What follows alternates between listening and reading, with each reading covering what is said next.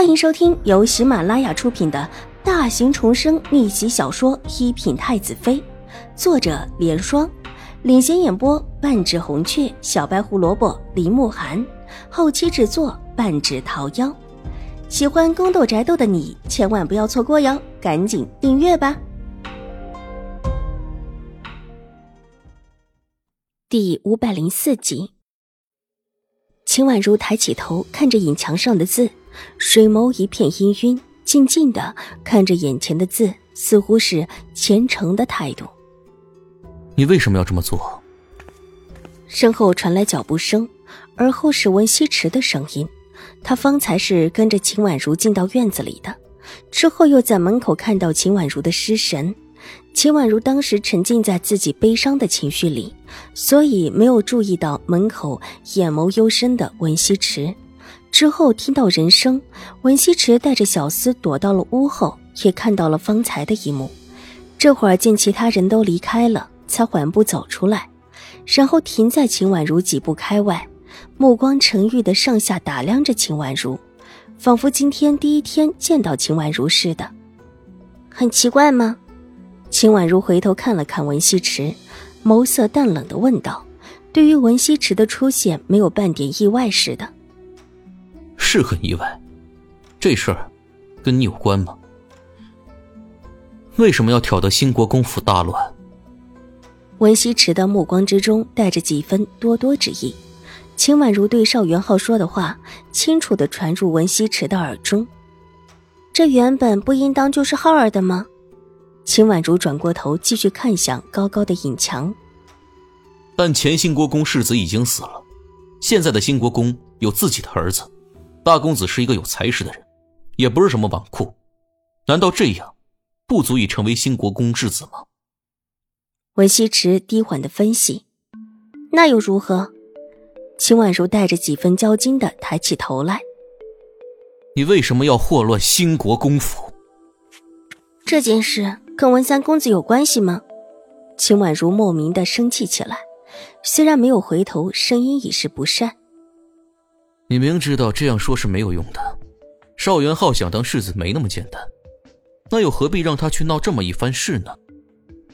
文西池别有深意地答道，现在的兴国公府不是以往的兴国公府，兴国公府的那位大公子才是名正言顺的正统，也是让所有人认同的一位。邵元浩跟他比起来没有半点胜算，不但小，而且没有什么好名声，更何况当初的那位世子也只是世子而已，并没有成为兴国公。邵元浩这争起来更没有任何理由，不过是像一场闹剧罢了。那又如何？浩儿的外祖母是瑞安大长公主，她是瑞安大长公主唯一的外孙。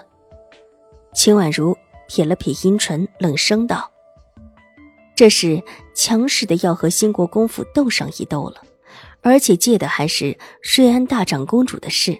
其实大家也知道，这么多年兴国公府的大公子一直不能继承兴国公世子的位置，就是因为瑞安大长公主的干涉，这也是兴国公府和瑞安大长公主面和心不和的重要原因。这种仗势欺人的事情，文西池应当是不喜欢的。往日里看到这种事，偶尔也会伸手管一下，但这一刻却觉得无言以对。看着秦婉如高仰的后脑勺、纤瘦的背影，无奈地摇了摇头，又重新地找回之前的话题。这事跟你有什么关系呢？纵然瑞安大公主和兴国公府斗得再厉害，也跟你无关吧？你只是一个小小的从三品官员的女儿。这话是提醒秦婉如，兴国公府和瑞安大长公主府斗得没完没了，都跟她没关系，而她甚至还可能成为两个庞然大物斗争之后的牺牲品。那又如何？我不怕。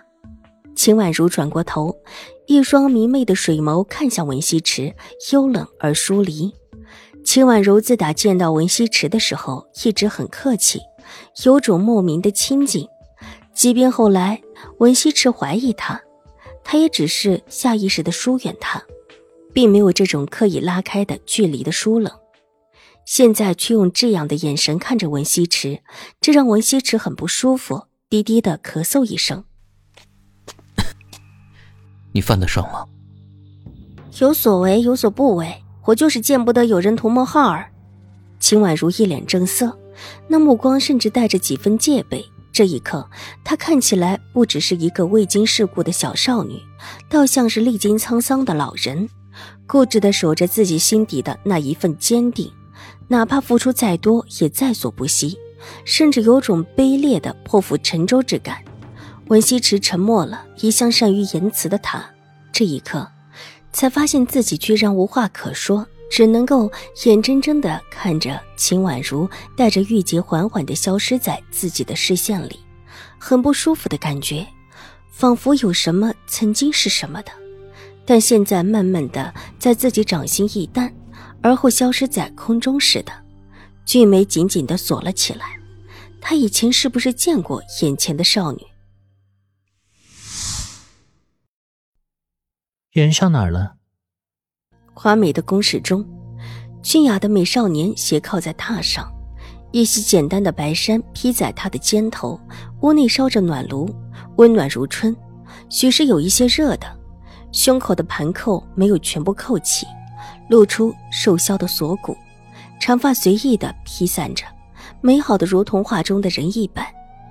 只是这话听起来却是浓浓的不喜。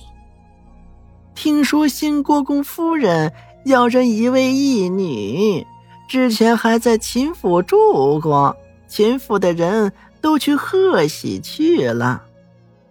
小轩子把花端到他面前的茶几上。